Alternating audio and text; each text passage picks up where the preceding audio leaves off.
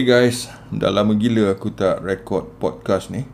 Uh, kali terakhir aku record pada 28 hari bulan 2, eksperimen ke-8 dan hari ini adalah 25 hari bulan 3. Ini adalah eksperimen ke-9. As you probably know, I'm experimenting with uh, sounds. Nothing serious ini. Ini adalah podcast eksperimen. Nak dengar-dengar, anda dialu-alukan, tak nak dengar tak apa. Saya bukan bersaing dengan siapa-siapa pun. Alright, so dalam masa sebulan ni, okay aku buat macam podcast ni sebagai satu orang kata diary pada diri aku sendirilah. Aku kongsikan benda-benda yang aku nak kongsikan. Tidak terlalu private. Uh, benda-benda remeh lah aku kongsikan. So, pada awal bulan 3 hari tu aku ada balik Melaka lah kan. Aku minta permit dan aku dibenarkan balik. So, masa aku balik tu kan aku macam I really enjoyed myself there sebab biasanya bila aku balik Melaka aku akan rasa gusar. Aku akan rasa uh, tidak senang duduk selepas biasanya selepas 2 3 4 hari je aku dah mula orang kata rasa tidak senang uh, nak balik ke Puchong kan ni perangai macam ni mengingatkan aku pada perangai uh, mendiang datuk aku dululah sebab masa aku kecil-kecil dulu kita orang duduk kat Singapore kan Navy base kat Singapore. And datuk aku dari Muar adalah selalu uh, once in a while dia akan datang lah dia akan datang daripada Muar sebab tengok cucu kan. Sebab bapak aku sailing dan sebagainya so kita orang jarang dapat balik. So datuk aku akan datang lah daripada Muar duduk kat uh, rumah kita orang kat uh, quarters uh, Navy dekat Marsiling tu tapi dia akan duduk tak lama tau. Dalam masa 2-3 hari je dia nak balik. Dalam masa 2-3 hari dia nak balik. The same thing happen bila kita pindah apa pindah um, Lumut Perak. Okay, daripada Singapura kita pindah pergi Lumut Perak. Sama juga perangai dia. Bila dia datang je dalam masa 2-3 hari dia nak balik. Masa aku kecil tu aku tak faham kenapa perangai dia orang ni macam ni eh. Kan? Kenapa tak boleh duduk lama sikit? Dan aku teringat masa aku kecil-kecil dulu bila datuk aku datang aku happy And um, Datuk aku ni dia Aku ada perangai Perangai dia sikit lah Sebab dia ni Agak moody orang dia Okay? Aku rasa aku ada inherit sedikit perangai dia. So Dia pada hari pertama Dia akan be very nice dengan aku. Masa tu Masa tu aku kecil lagi. Dia pada hari pertama Dia akan be very nice dengan aku. Hari Hari seterusnya kan Macam hari ketiga ke hari keempat kan Macam tu kalau dia Dah tengok lama sikit kan Dia akan start Macam moody dengan aku. Aku ingat lagi Aku seriau juga Dengan uh, mendiang datuk aku tu Bapak kepada mak aku lah. So yeah So balik pada cerita aku kan um, So aku tak faham masa aku kecil-kecil lah Kenapa macam Datuk nak datang kan Lepas 2-3 hari nak balik. Terkejut-terkejut nak balik kan? Macam sebelum dia datang Is uh, building up the anticipation. Tapi bila dia datang Cepat je nak balik kan. So sekarang aku pun dah ada perangai sama. Tapi perangai aku pula Is uh, sedikit pelik sebab Point A, point B. Dua-dua point tu uh, Melaka dan Puchong Ialah rumah aku sendiri So tapi yang peliknya bila aku kat Melaka aku rasa gusar nak balik ke Puchong. Mungkin sebab ialah aku jadikan Puchong ni sebagai base utama aku sebab aku bekerja di Kuala Lumpur kan. Walaupun kita work from home tapi sekiranya ada apa-apa senanglah kau nak ke pejabat ke apa and lagi pun kebanyakan benda-benda aku ada kat rumah sini kan. So barangkali itulah akibatnya. Um, barangkali itulah akibatnya pula akibat apa? Barangkali itulah sebabnya. So Masa aku kat Melaka tu I really enjoyed myself uh, Sebab masa aku balik tu Aku nampak seekor anjing tau Seekor orang kata stray dog Dan Aku perhatikan stray dog ni Agak besar sedikit. Dia juga mongrel Mongrel orang kata macam Yang tak ada baka ni lah Bukan macam uh, Ada orang kata breed yang ada Yang boleh jual dengan harga mahal. Anjing liar Anjing stray dogs biasanya mongrel kan. Mongrel seekor ni sangat friendly Sangat friendly kan? Dia selalu aku tengok kan kalau orang balik kan jiran-jiran balik dia akan pergi. Dia buat kepo dia kan dia pergi. Dia macam menyambut lah kan. Yalah tapi dia ni you know binatang-binatang tak bertuan ni kan. What they want is actually makanan. Tapi kalau kau bagi dia makan dia, kau tak bagi dia tak marah kan. So aku suka tengok binatang-binatang macam ni and it is my passion pun. Uh, yang I develop uh, sejak beberapa tahun kebelakangan ni is untuk bagi stray dogs stray stray cats makan. Kan? And while aku bagi makan aku tak ada macam belai-belai gosok-gosok pegang-pegang tak ada. Just bagi dia makan aku tengok dia makan. Aku suka tengok dia orang makan.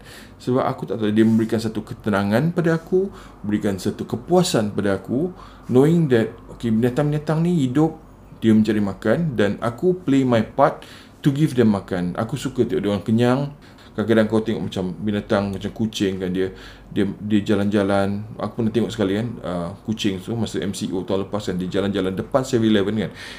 Basically um, dia perhatikan lah segenap sudut di, di jalan raya tu kan. Kalau ada serpihan makanan tau. So aku tak sampai hati aku terus masuk dalam KK Mart tu kan. Uh, KK Mart sebelah 7-Eleven aku beli makanan kucing dan aku bagi dia makan dua bungkus kan uh, sebungkus bukan RM1.8 dua bungkus RM3.6 aku bagi dia makan. Uh, banyak pula kucing boleh makan kan and kucing was very happy kan? And I felt good. So win-win situation. They happy I feel good kan? Tak minta apa-apa pembalasan lah kan? Cuma I, I just like to see um, itulah memberikan kepuasan pada aku. So balik pada cerita anjing ni so dia sangat friendly dan aku teruslah bagi makanan apa yang ada kan. So aku beria lah kan. Beli apa dog food lepas tu beli sausages kan. Ada sekali tu aku uh, bagi dia makan pasta. Ada extra additional uh, wife aku masak lebih kan. So bagi dia makan pasta dengan kuah dia sekejap habis. Aku macam kagum dan happy lah tengok um, uh, anjing ni kan. So sejarah berulang kembali di mana pada tahun lepas aku ada juga berkawan dengan seekor stray dog di rumah aku di Melaka tu dan um, pengakhirannya tidak cantik lah sebab apa orang kata anjing tu direport oleh seorang jiran aku yang tidak berhati perut dan ditangkap oleh aku aku percaya majlis perbandaran sama juga pada hari ke-6 bila aku balik kan. So aku keluar I still remember it was a Thursday aku keluar dari rumah. Dan untuk pergi dinner bila aku balik aku cari anjing tu. Anjing tu dah diberitahu oleh aku oleh orang depan rumah aku yang anjing tu dah ditangkap oleh orang-orang yang bawa uh, naik lori okey dia kata oh orang uh, lori dia datang tangkap pergi kan. So I felt a bit disgusted lah kan sebab uh, jiran antara aku rasa kat kawasan perumahan aku tu adalah manusia yang tidak berhati perut. Anjing tu tak kacau orang pun, tak kacau orang. Dia tak datang dekat pun dengan kau. Dia cuma friendly, dia datang macam ni, dia tak kacau. I mean makhluk Tuhan, Tuhan yang menciptakan kau, Tuhan yang menciptakan aku adalah Tuhan yang sama, kan? Adalah pencipta kita, adalah pencipta binatang tu juga kenapalah dianiayakan direport kerana pengakhirannya selepas ditangkap dengan cerita anjing itu akan dibunuh. Besok tu terus aku balik sini. So itulah antara highlight dalam hidup aku dalam bulan 3 ni kan yang well tak berapa eventful because of this MCO tapi kita nak cerita sedih Cuma aku tengok uh, Aku dah terbaca satu artikel ini Agak menarik eh, Agak menarik. So aku nak share sikit lah. Okay ni This is from planb.sg Okay planb.sg is uh, From the guys that From Okay Let's Go podcast. Okay Elizabeth Tan memohon maaf uh, Kepada Followers telah berkahwin. Ribuan lelaki terkilan. Wow. Banyak hati jejaka-jejaka Nusantara berkecai baru-baru ini selepas beberapa gadis idaman mereka seperti Mira Filzah dan Hana Delisha menamatkan zaman bujang mereka. Kini ramai lagi jejaka-jejaka yang menjadi heartbroken setelah penyanyi dan pelakon jelita Elizabeth Tan juga mengesahkan dia sudah bergelar isteri kepada ahli perniagaan bernama Siu Jim 30 semalam. Pengesahan dari Elizabeth Tan itu dibuat setelah beberapa keping gambar dirinya memakai busana pengantin menular di media sosial terutamanya di lelaman Facebook bapanya David Tan Suan Chiu yang memuat naikkan gambar majlis tersebut yang berkaption anak perempuan terakhirku. Okey, bawah ni ada gambar my youngest daughter Elizabeth. So translation tu mungkin tak berapa tepat lah. Okey, so menurut laporan berita tempatan Elizabeth memohon maaf kerana berita ini menjadi tular di media sosial sebelum sempat dirinya mengeluarkan sebarang kenyataan apa dalam okey ni apa ini kata Lizzie mem, uh, Lizzie minta maaf sangat sebenarnya saya memang rancang nak umumkan hal ini kepada semua apabila sudah benar-benar bersedia. Saya ambil keputusan untuk tidak menghebohkan isu perkahwinan ini kerana pada saya ia adalah isu kecil sahaja. Gambar dan video yang tersebar mengatakan saya sudah berkahwin adalah benar. Majlis malam adalah sangat intimate dan dibuat secara sederhana sebagai langkah mematuhi prosedur operasi standard SOP dan hanya dihadiri 10 orang tetamu yang terdiri daripada ahli keluarga dan kenalan rapat. So, suara halus tu macam suara Lizzie lah kiranya kan. So, apa dia kata?